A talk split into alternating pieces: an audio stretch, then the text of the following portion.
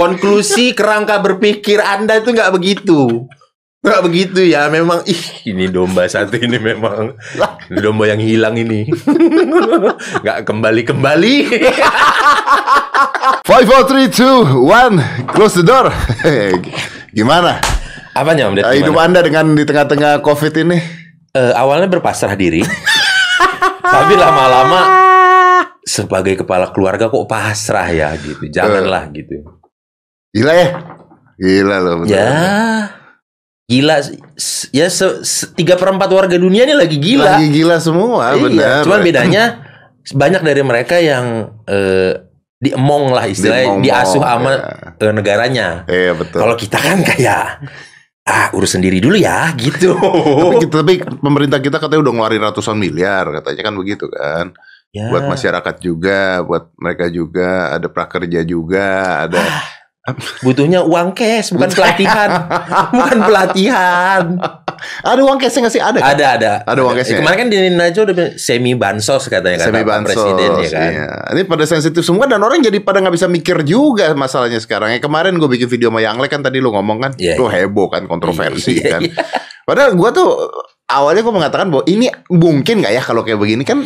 Pertanyaan sebenarnya, iya, dan tidak mengatakan bahwa virusnya nggak bahaya. Virusnya mah ada, ada bahaya bro gitu. Kalau kena banyak orang mati. Ada. Jadi jangan jangan macem-macem gitu loh. Tapi gue dengar katanya tadi lu di Bandung katanya nggak ada apa-apa.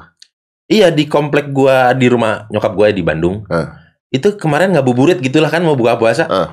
Normal aja kayak bulan-bulan sebelumnya, sampai macet bahkan. Masa sih? Iya, pedagang kaki lima tuh ada kan, emang ada ada ada. Ada di Margahayu itu ada daerah metro sebutannya lah namanya. Itu ya normal aja orang berdagang. Masih dagang? Iya. Ya bang, buat mereka apa sih? Nggak, ya gua nggak kerja, nggak dagang, nggak makan, nggak hidup. Tapi di Bandung ada P S B B kan? Ada dong. P S B B ada di Bandung. Ada? Ada. Terus itu nggak ditangkepin? Ya nggak tahu ya.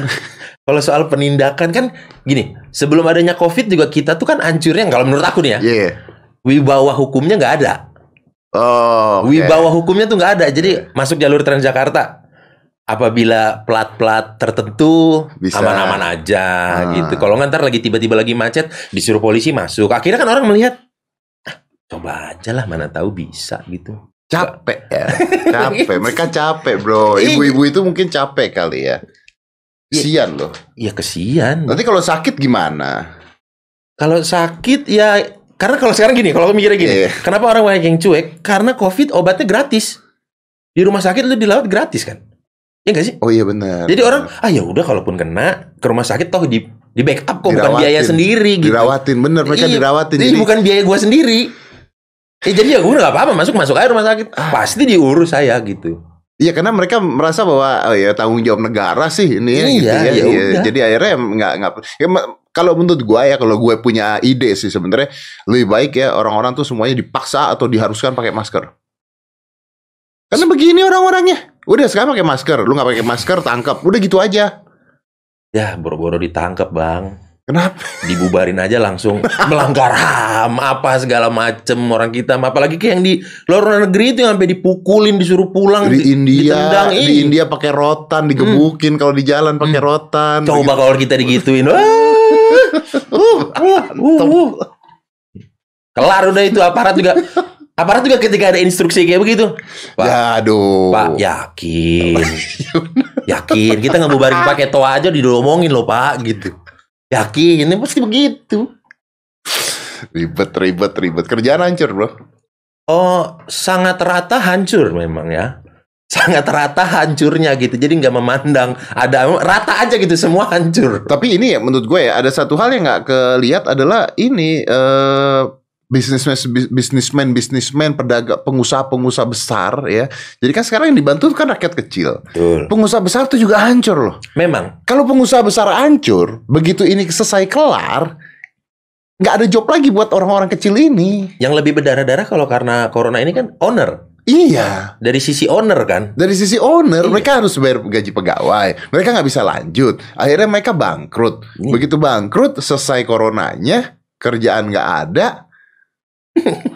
Itu banyak loh brand-brand gede di Jakarta ini yang kena bro, bubar, kena. Tiba-tiba cuci gudang. Iya, iya, diskon abis-abisan. Karena gue gitu kalau dari sisi owner, ah ngapain gue tahan-tahanin ini nggak tahu sampai kapan. Mending, mending gue off, late off aja sekarang udah unpaid. Bener. Semua. Udah, ada ada orang-orang, ada ada perusahaan-perusahaan yang akhirnya gaji karyawan tuh cuma setengah kan?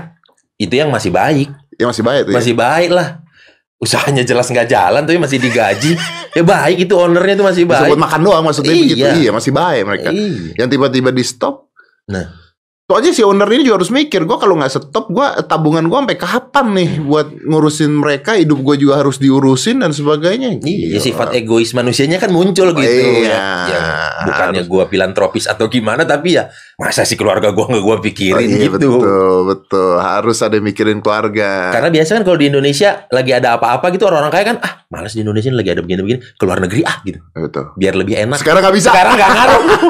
Nggak ngaruh tuh orang-orang kaya keluar negeri lebih parah. Parah, lebih enakan di Indonesia kalau sekarang nih masih lebih longgar gitu. Singapura tuh sampai tutup pada saat awal Covid kan gara-gara hmm. banyak orang Indonesia dan Malaysia yang akhirnya pergi ke Singapura hmm. karena begitu nyampe di sana dites Covid, begitu dites Covid positif mereka diurus sama sana gitu kan. Iya. Jadi mendingan gua ke Singapura aja lah gua tes Covid. Wah, ternyata gua positif. Ah, diurus di Singapura. Oke juga katanya begitu. Tutup sekarang akhirnya nggak boleh ada lagi jalan-jalan. Eh, awalnya kan ada dibilang mereka setelah berapa minggu mereka digituin mereka sadar oh kok kayaknya kita aja iya dimanfaatin mereka bikin aturan kena denda orang yang kesana oh, kalau ya? Kalau ada apa ya kalau ada memang lu punya penyakit corona gitu tadi lu sengaja ke sono uh, ketika dites ini lu denda taunya kan. Lu punya penyakit corona sengaja dari mana ya dites lah bang ya, setelah kan masa kan lu nggak tahu sengaja apa enggak kalau gua gua tanpa gejala gua kesana tiba-tiba gua kena corona masa okay. Gua sengaja info saya salah info saya salah kayaknya.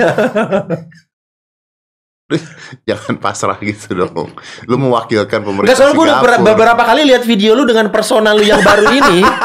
Persona lu yang baru ini sangat mengganggu. Persona lu yang baru ini. Apa maksud lu apa? Coba. Lu gue tuh baru persona kenal... baru lu yang pura-pura bego ini. Gue lihat beberapa video gitu. Hmm, oke, okay. Dia sering mencoba jurus-jurus baru. Lu ya, yang banyak kan temenan sama Uus lu. Enggak, bukan masalah iya Uus. Lu. Gua enggak pernah ada Uus yang pertama kali ngomong. Lu ya pura-pura bego kalau di sini. Uus nih awal-awalnya. Om, tapi memang iya dong. Orang-orang waras pada umumnya bisa melihat itu. Dari yang sebelumnya lu punya slogan smart people tiba-tiba punya pola pikir, "Oh, berarti kalau begitu lu gini dong. Lu begini." Hmm. Kan smart people buat penonton ya. Gua mah bego. Masa iya Ih, sih gue main nanya-nanya doang. Gue pengen cerita curhat gitu. Makanya Us kalau datang ke sini curhat kan gitu kan. Kan bilang, semua gagal smart people penonton lu. Penonton gua smart people. Lunya bego. Guanya bego. Jadi inget gua ada yang pernah bilang ke gua, "Eh, kenapa itu dukun disebut orang pintar? Kenapa emang? Soalnya yang datang orang-orang bego." Gua lupa itu punya siapa gitu. Gua lupa. Tapi gua pernah denger itu. Gua pernah denger itu. Kenapa disebut orang pinter, pinter. Dukun-dukun itu? Karena yang datang orang-orang bego, katanya. Makanya dia pinter. Iya makanya di, dibilang. Nah, iya bener, bener iya. Dong. Nah, makanya kalau ini kan penonton gue yang pinter. Mm. Gue mah apa tuh? Alah, lah, lah, lah, lah, lah. Gue tuh nonton dulu kan di Boris Bokir, ya kan di Uus. Wah gila nih orang ngomong kata tanpa sensor, tanpa apa, tanpa apa. Uus kan kalau ngomong di sini juga gitu kan. Uus tiap kali di sini podcast, gak ada duitnya saya. Kenapa gak ada duitnya? Kuning. Oh, lambang monetisasi itu kuning ya. Kuning. Lari entah kemana-mana tuh. Entah kemana-mana gitu. Cuman lucu ya, dolar kuning itu iklan tetap keluar loh. Kita kagak dapet. Gue sih baru mau mulai om YouTube, jadi belum mengalami tuh dolar kuning belum. Lu kenapa sih gak mulai sendiri aja? Sudah, udah. Iya, lagi mencoba kemarin sebelum corona ini kan, uh, karena masih banyak dong kerjaan iya. Ya kan. Sekarang kan di rumah ah, aja. Apalah YouTube nanti aja lah. Uh, uh. Setelah corona uh. nih kan, bayar listrik, ya iuran iuran lingkungan, komplek perumahan, makanan anjing. Kok kayaknya keluar terus duit yang nggak ada duit masuk nih. Saya harus membuat sesuatu gitu. Barulah bikin YouTube. Sebenarnya dulu udah ada di Instagram tuh konten gue ngobrol sama emak gue. Kenapa lu nggak minta sama Uus aja? Langsung. Kan lu bertiga terus-terusan. Betul. Semua keluarga juga lagi susah. Bukan cuma keluarga gue doang yang lagi susah. Kan lu nggak tahu keluarga Uus susah apa enggak? Lagi enggak sih kayaknya. Nah, gue lihat di Instagram dia kemarin lagi main game malam-malam nungguin sahur. P S sebelum corona memang sudah beli. Yang dia baru beli itu kursi gaming. Nah, mungkin kursi, mungkin kursi gaming itu dari Boris Bokir kan? Oh, nah, iya iya iya. Bisa kan? Gue menyikapinya dua nih. Uh. Gue sambut dengan riang gembira umpan lambung terobosan lo ini. Atau gue tetap gak mau dipecah belah David at Emperor oleh Deddy Corbuzier ini gitu. Bukan gitu bro, maksud gue enak banget ya bisa bikin podcast bareng terus bertiga. Ngobrol, ada konten terus gitu. Sedangkan hmm, gue kan harus ketemu orang baru, ngobrol baru, bikin konten baru, nggak terus-terusan. Makanya gitu, temenan sama orang.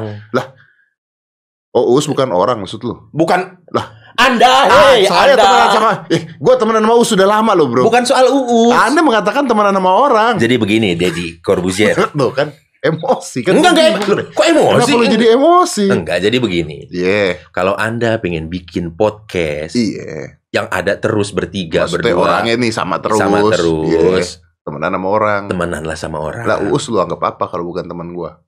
Oke, okay, bersahabatlah dengan orang. Jadi dia tidak bersahabat. Berteman boleh dengan siapa saja, bersahabat belum tentu dong.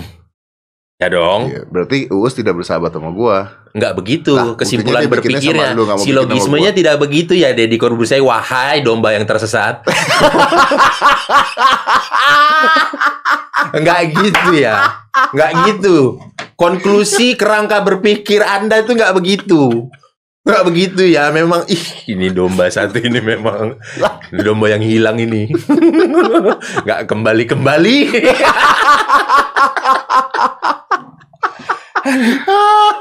Udah lama kok gak denger kata-kata itu. Kemarin sempet rame kan, begitu ada covid hilang semua, sunyi senyap gitu kan. Itu bagusnya gitu ya. Itu bagus, bagusnya. Bagus apa? Loh, bagusnya adanya corona ini adalah Indonesia merupakan adanya perbedaan gitu kan. Ya gak sih? Enggak ya? Enggak ya? Aku tidak mau masuk ke dalam perangkap ini. Lah, dulu kan kita kan isunya radikalisme. Betul. Ternyata ternyata begitu ada covid kan isu radikalisme kita kan hilang. Iya, tapi datangnya corona dong. Karena musuhnya sama kan. Iya. Artinya corona tidak mengenal radikalisme, suku, agama dan betul, sebagainya kan. Betul. Nah, ini kalau aku sih mendingan masih isu ah, ini ini ini ini ini ini ini ini ini ini jebakan-jebakan Batman kayak gini nih. Kenapa? Mau gak mau aku dipaksa untuk memilih, ah lebih baik si ah, kalau aku dengan isu radikalisme daripada corona. Karena kalau dengan isu radikalisme aku masih bisa normal bekerja dan lain-lain. Nanti Anda bertanya, oh jadi lu mendukung adanya radikalisme di Indonesia. Teh silakan dijawab. Eh hey, wahai Wahai Wahai Deddy C, wahai. Bingung gua. hmm, Aku pun bingung lihat Om Ded kayak begini. Kenapa domba ini bawa ya? Kenapa gak kambing gitu? Kan sama-sama hewan kaki empat juga. Kalau kambing nanti jadi goat kan, greatest all of time gitu. Goat, oh, iya, ya kan? Iya betul. Eh goat itu kan lambang setan ya. Bener gak sih di film-film itu? Pemujaan-pemujaan itu kan film-film. Iya kepala, kepala, kepala, kepala kambing.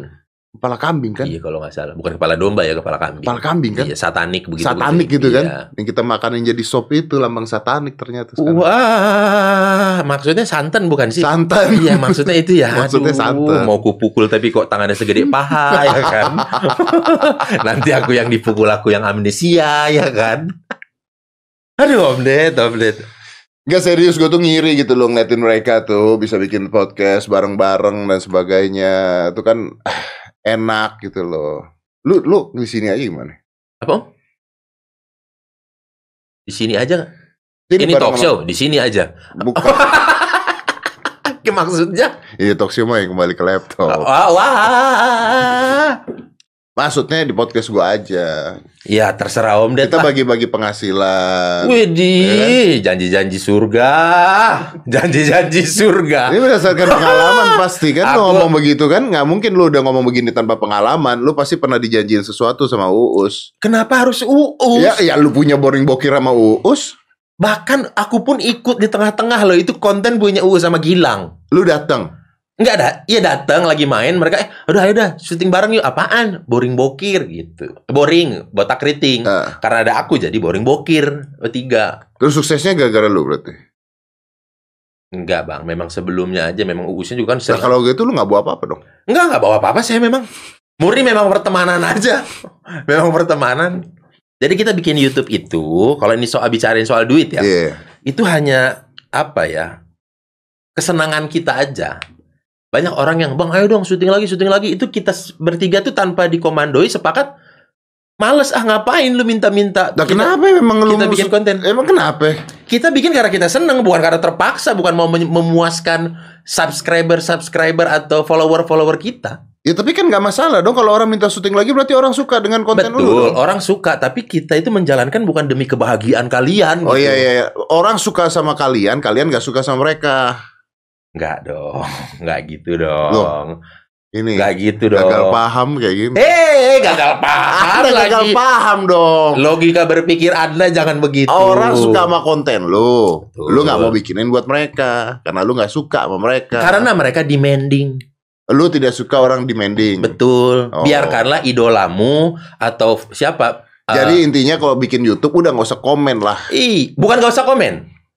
Gak usah komen, ini kapan nih part selanjutnya, ini kapan, gak usah demanding begitu. Ada syukur, nikmatin udah gitu. Kayak hidup ya? Iya gitu, jangan terlalu berharap, lu semakin berharap tinggi, kalau gak kesampean, ih. Apa ih? Ya pasti kecewa dong. Ya pasti kan kecewa, kecewa gaknya tergantung dari lu buat apa enggak, semudah itu bahagiain orang kan? Uh, naik, Bor. Naik gula kuah. Naik gula ku bang, tekanan gula ku ini naik, naik. Loh, bener ini, bener ini, bener, bener, bener. Maksud gue kan semudah itu membahagiakan orang. Apalagi orang-orang sekarang di Indonesia semuanya lagi butuh hiburan. Oh. Adanya Boris Bokir misalnya, kalau rame, kalau terus-terusan dibuat akan membuat orang-orang Indonesia mungkin melupakan masalah-masalah berat mereka gitu. Lu berpartisipasi loh dalam pembangunan ini, masyarakat ini. Berpartisipasi dalam imun tubuh mereka. Eh, kalau dengan cara berpikir Om Ded dan solusi Om Ded kayak gini, Om Ded cocoknya kerja di bagian pemerintahan, P N S gitu. P N S gaji full nggak sampai sekarang? Gak sih memang. Cara, tapi kan secara masa depan lebih aman. Eh, P N S tuh masih gaji full nggak sih? Banyak yang enggak kok. Enggak ya? Banyak setengah. Yang setengah. Oh P N S tuh gaji setengah sekarang. Mm -mm. Oh ada, tadi baru lihat berita di Depok. P N S di Depok dapat sumbangan sembako. Wah ribut dong. Iya dong, sudah jelas dong. Ribut dong. Sudah jelas dong. Udah mah digaji, masih ada gaji walaupun entah itu berapa, setengah dapat sembako. Gua lihat berita juga ada wanita di desa apa gitu, nggak salah digebukin dong sama R T. Ada yang baca nggak? Ada. Jadi dia itu minta sembako, minta beras dari pemerintah, jatah pemerintah. Nah, R T-nya kalau nggak salah mengatakan bahwa dia ini bukan warga R T tersebut. Oke. Ending pulang dengan cakaran dan biru-biru. Si perempuan, si perempuan ini dicakar sama siapa? Sama kalau nggak salah sama Bu R T itu. Eh, hey. Iya beneran, gara-gara beras, gara-gara beras serius ini. Dicakar, dicakar. Ah, ada beritanya, ada wanita di beras, wanita beras, wanita, wanita beras. Kan nyari Google search wanita beras. Iya, ya, berasnya keyword-keyword. Wanita beras dipukul. Kasian banget mbaknya. Iya beneran dipukulin. Nah, itu deh makanya tuh. Sian. Eh, di mana ya? Bekasi? Eh, apa di mana? Pulau Gadung ya? Rumah orang. Ya iya, rumah apa? Yang ah. dihancurin itu loh depan masjid, yang karena dia bilang dia melaporkan kepada Instagramnya Anies Baswedan apa-apa gitu. Dia ngelapor ke Anies Baswedan. Ada masih ada yang taraweh nih. Dia ngelaporin kalau masih ada yang taraweh. Mm -mm. Terus rumahnya dia dihancurin. Didatangin warga rame-rame di uh wah gitu. Malam-malam ada. Oh yang kemarin itu ya, ya, ya. Padahal tuh Haji juga tuh kayaknya, dari namanya H titik. Kan Haji itu ya, kayaknya sih ya, yang ngelapor itu ya H titik siapa gitu namanya. Gak usah masuk ke agama orang lain bro. Loh ya enggak dong, kok masuk ke agama orang lain itu hanya. Ih aku ya, aku mm, nanti masuk klik. Ih judulnya ini aku udah tahu ini. Boris Bokir ngomongin Islam. Aku ya, aku ya, bener ya. Aku udah tahu aku ini. Otak, otak modus operandi. Ih, aku udah tahu. Modus operandi satu tim ini aku udah tahu nanti. Tapi kita mungkin emang beneran saat ini adalah saat harus ketawa-ketawa rame-rame yang di rumah ya, harus ketawa banget gitu. Karena ketawa itu meningkatkan imunitas tubuh kita juga gitu ya, kan. Betul. Bener loh, ketawa itu naikin imun. Ada penelitian ketawa naikin imun. Yang air tuh nggak, lo pernah tahu penelitian air kan? Yang air dikata-katain sama air dipuji-puji, terus molekul-molekul airnya lebih baik yang dipuji-puji. Belum, belum lihat, belum pernah lihat. Bener, maka itu sekarang mulai sekarang lihat kaca lah, lihat. Tuh, tuh, tuh, tuh, tuh. Aduh. Viral, warga dianiaya pihak R T karena tanya sembako. Begini klarifikasi camat kota. Tuh, itu apa kalau nggak bekas cakaran dan dan tuh uh, itu apa sih, gigi? Dikasih lihat gigi. Iya, dalamnya berdarah. Berarti dipukul dari luar tuh kayaknya. Makanya dalamnya berdarah kan. Gak mungkin dong diangkat bibirnya. Gak mungkin ya, diangkat. Nah, itu kalau bekas pipinya berdarah berarti disikat dari dalam. Bekas pipinya berdarah berarti disikat dari dalam. Pipi mana dulu yang berdarah? Itu pipinya berdarah. Pipi luar. Berarti disikat dari dalam. Enggak begitu logika berpikirnya, wahai ayahanda dari Aska. Lu tuh tidak. Hei, hey, lu beneran lu dikasih ya, Tuhan tiba-tiba bego. Tiba beneran keluarga. Dikasih Tuhan bego, baru tahu lu. Bangun-bangun, datang ke sini ada syuting itu anak-anak bingung. Eh, kok eh, ini dia jurus yang biasa apa gimana sih? Gak bego beneran. Tapi kok natural gitu. Gue udah mulai natural sih. Udah mulai bego. Jangan sih, sampai udah mulai bego gua. Jangan natural. Sampai nanti. Viral kabar warga diduga di, dianiaya diduga ya dianiaya pihak R T karena menanyakan soal sembako di Jalan Rawabinangun. Oh. Duh, diduga, diduga. Diduga. Jakut, Jakarta Utara. Nah, oke, okay. Peristiwa itu orang wanita bernama Nur minta jatah sembako ke pemerintah di tengah wabah. Jakut, jakut Nur merasa dirinya tercatat sebagai penerima sembako. Namun sembako diharapkan tak urung juga diterima. Ini kayak bahasa pelajaran bahasa Indonesia banget ya. Tak urung. Nur pun mendatangi kediaman ketua R T untuk meminta haknya. Nur eh nggak ada. Kendati demikian, itu itu apa tuh? Oh, itu iklan. Mau gue baca. Ibu R T merasa Nur tak layak mendapat bantuan karena tidak berdomisili di daerah itu. Karena alasan itu Nur pun pergi menemui ketua R W untuk mendapatkan kejelasan. Rupanya Ibu R T merasa geram karena Nur melaporkan kepada ketua R W. Ngapain nanya Pak R W? Pak R W tidak berhak. Yang berhak di wilayah ini adalah saya. Bertahun-tahun gak berdomisili di sini. Giliran dengar dapat sembako datang ke sini. Pernah kamu bayar iuran gak ke saya? Ibu R T dalam video yang tersebar itu di jagat maya. Bahkan keluarga R T sampai mengusir Nur dengan mengancam ya, membuatkannya surat pindah. Setelah itu keributan masih terjadi. Akibat penganiayaan tersebut, Nur mendapatkan beberapa luka lebam di wajahnya. Cerita viral tersebut diposting oleh akun bernama Rafael Fata pada hari Kamis. Dalam keterangannya, kejadian tersebut terjadi pada hari Rabu pukul lima belas sore. Lokasinya di Rawabinangun. Ditemui oleh Tribun Jakarta, Camat Kota Ade. Ini camat tulisannya apa ya? Pinter, nah Dedi bacanya udah lancar sekarang ya. Lancar bacanya udah lancar ya. Pinter, bagus sekarang. Besok kita belajar. Lu nggak ada empati mas sekali ya? Ini. Empati. Kalau lu ketawain. Saya bukan menertawakan beritanya, saya menertawakan what you do. What I do is being empathy to that girl. Sumbang dong. Tanya dong di mana tinggalnya rumahnya, kasih dong berasnya. Hah? Ini ada nggak? Coba saya tanya sama Tina, ada nggak di beliau melakukan itu? Tidak ada. Anda ini empatinya hanya membaca saja. Supaya orang-orang nyumbang, supaya orang-orang nyumbang, dimulailah dari diri sendiri. Wahai, hey, bener juga. Iya udah. Ya udah coba cari. Ya ini bener nih, kita harus tanggung jawab nih. Coba cari itu. Camat Kota Ade Himawan. Eh, udah pokoknya dipukulin ya. Nur dianiaya Ibu R T satu. Eh, Ibu R T satu tulisannya. Iya kan?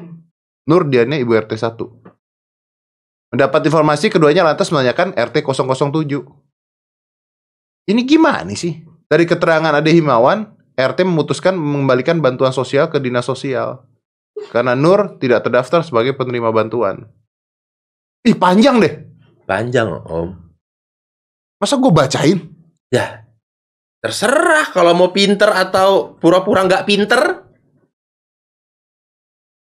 Nggak, biar orang tahu ada masalah ini. Betul, terima kasih wahai Deddy Corbuzier sudah memberitahu kami masyarakat Indonesia mengenai adanya. Lu tadi ini cerita ya, ada rumah dihancurin gara-gara taraweh.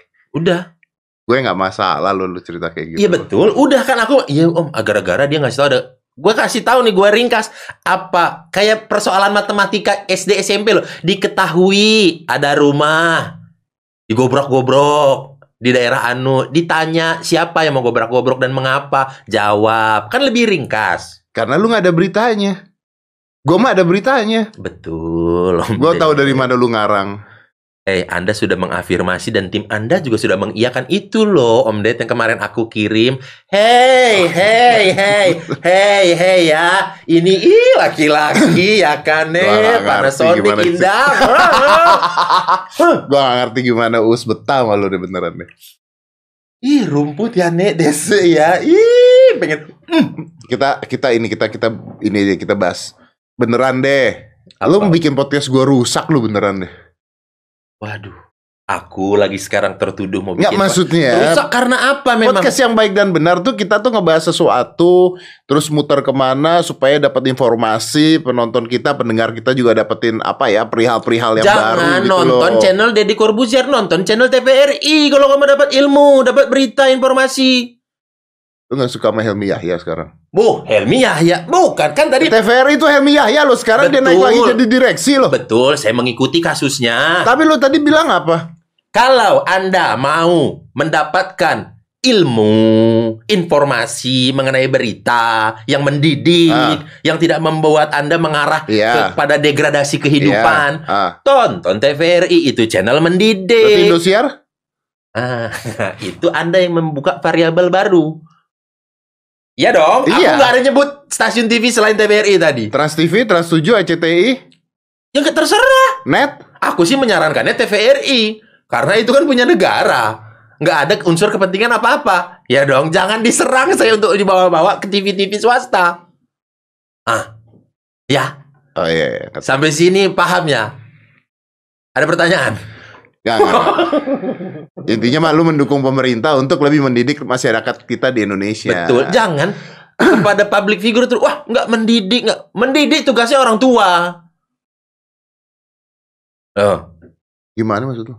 Mendidik, mendidik tugasnya orang tua. Oh, tugasnya orang tua. Jadi public figure tidak bertanggung jawab ya?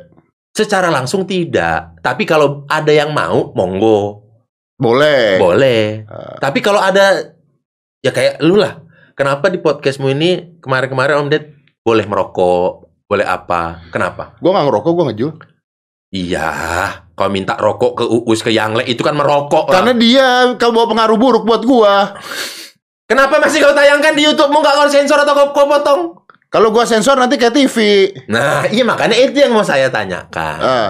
Kenapa di podcast Anda uh. masih boleh? Karena ada penelitian di London di Inggris bahwa pencegahan corona salah satunya adalah menggunakan nikotin. Maka mereka ada di patch oleh nikotin-nikotin. Lu cek patch nikotin untuk mencegah corona. Itu sekarang sedang dilakukan di London dan di Inggris untuk pencegahan corona. Jadi di London udah pasti di Inggris dong. Hey, di London udah pasti di Inggris. Mau London dan Inggris. London udah pasti dalam Inggris. Inggris belum tentu London. Ih, betul. Ya iya dong. Iya. Inggris belum tentu London. Karena apa? Ada Manchester, ada Westminster, ada Birmingham, apa segala macam. Tapi kalau London pasti Inggris. Udah wajib di Inggris. Kita kan lagi bahas tentang nikotin. Tadi kan ada beberapa frasa kalimat Anda yang bilang ah. London dan Inggris. Ya dong. London yeah. udah pasti di Inggris. Ya kan gue bego. Eh, betul, oke okay, lanjut. Malah jadi masalah. iya, iya, iya, iya. Betul, bang. Aku suka orang-orang kayak gua gitu. Gue mau bodoh aja udah beneran. Gak ada smart-smart people. Gak ada udah. Karena udah gak itu branding jualannya. Oke. Okay?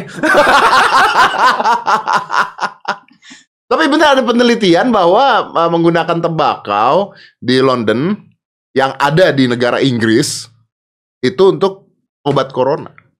Tembakaunya dibuat diekstrak atau tembakau yang dibakar? Ada penelitian, ada penelitian. Nanti gue salah lagi ngomong. Bukan, kan. bukan, bukan maksudnya Om Det. Karena kan banyak berita sekarang ini dibilang merokok itu nambah memperparah. Iya. Tapi ada juga berita yang mengatakan bahwa merokok, orang-orang yang merokok itu kena coronanya cuma sedikit, cuma satu persen, satu koma berapa persen. Di Cina waktu di Wuhan juga begitu. Oleh karena itu mereka mengatakan ada nih dokter yang mengatakan cari deh dokter apa gitu di Prancis juga di Prancis coba cari yang Prancis. Dia mengatakan bahwa ternyata perokok itu lebih tidak terserang oleh corona. Ada berita seperti itu. Oke, jadi, jadi ini berita saling tabrakan. Nah, nah kalau lu sudah merokok, ya udah ambil berita yang mendekati dengan lu nih, baca. This new evidence shows nicotine might prevent smoker from contracting the coronavirus. Tuh. Jadi kalau Om Ded mau percaya yang mana? Media nicotine Indonesia could prevent smoker from catching the coronavirus borne disease covid nineteen according to new. Ini gue bacain semua nggak? Nggak usah, jangan kayak tadi Ibu Nur tadi. Jadi Om Ded lebih percaya media kita atau media ini? Media kita atau? Atau yang ini yang media. Tergantung gue lagi ngerokok apa enggak. Iya, ya udah sekarang yang dijalani berdasarkan hidup dan berdasarkan ah. isi kepala, akal, pikiran, budi yang dikasih oleh Tuhan Yang Maha Esa. Percaya yang mana? Butuh penelitian lebih lanjut. Wih, pejabat, pejabat. Kebanyakan ngundang pejabat ke sini ya. Cara jawab. Cara jawab yang wah, apa uh, berwibawa dan tidak mengambil resiko tuh gitu. Cuman kan sekarang kalau orang ngerokok disuruh berhenti kan gua nggak mungkin us lagi ngerokok. Eh, berhenti lo. Sakit lo nanti lo. Nggak bisa juga. Iya, kan. Memang nggak bisa. Tapi yang mau kutanyakan itu kenapa di channel seorang Deddy Corbuzier merokok santai-santai aja? Karena rokok bukan ganja. Kalau itu ganja, dibawanya lagi variabel baru tiba-tiba. Orang lagi orang ngomongin rokok, rokok. Aku kesel aku. Ditanya rokok, dibawanya ganja. Ah, aneh. Gua tanya sama lu ya. Gua tanya sama lu ya. Apa? Apa? Apa? Aku nggak bisa. Kau pukul ginjal kau barusan. Batak gue lama-lama keluar juga nggak bisa gue tahan ini. Naik darah militer gue ini ya. Biar tahu kau ya. Apa? Gue tanya apa? Gue lumayan. Gue tanya sama lo. Di Boris Bokir. Betul. Kenapa nggak ganja? Eh, jangankan di Boris Bokir, di kehidupan asli pun mengganja tidak boleh. Ada peraturan positifnya. Rokok boleh. Merokok boleh. Lalu kenapa nanya gue kenapa ngerokok gue nggak matiin?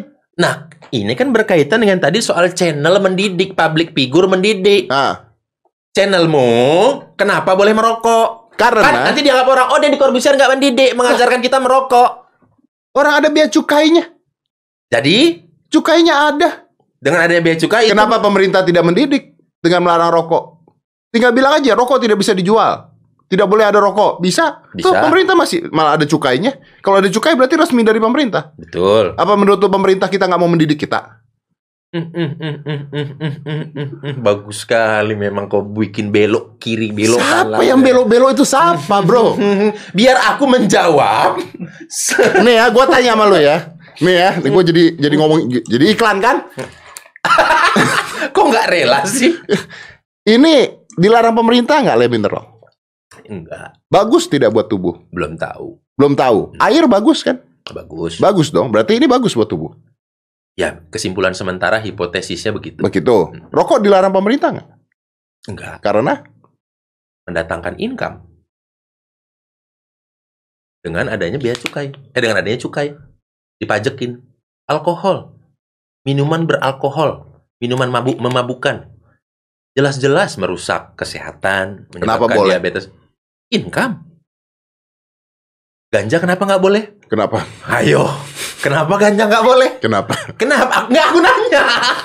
Kenapa nggak boleh? Rokok nggak laku. Oh, rokok jadi nggak laku. Bisa nggak tuh?